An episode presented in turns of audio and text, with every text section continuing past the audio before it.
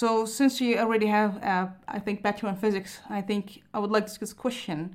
Do you think as we are in the field, we understand the physics behind smart material? I think that we understand the physics uh, behind these materials to a large enough degree that we can um, we can make smart choices about designing them, mm-hmm. using them.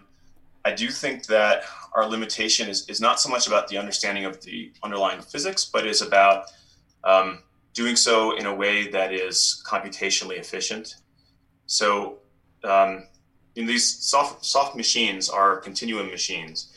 And so, um, if we want to model them, uh, there's simply more computational cost to doing that, particularly if they're if they're multi-material, if those materials have widely varying mechanical properties, and um, that puts us into a kind of a different space um, mm-hmm.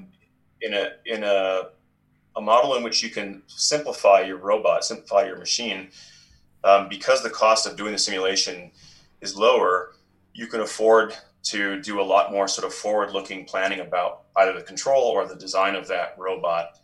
Um, whereas in a in a soft robotics context, most of what we do using computation is to analyze an existing design um, or make small, perhaps gradient-based um, improvements to an existing morphology.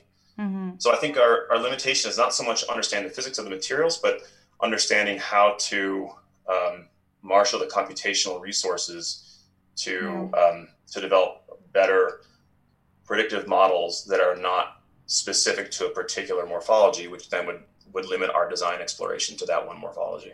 Indeed, that's a really good point. Thank you for saying that. Yeah.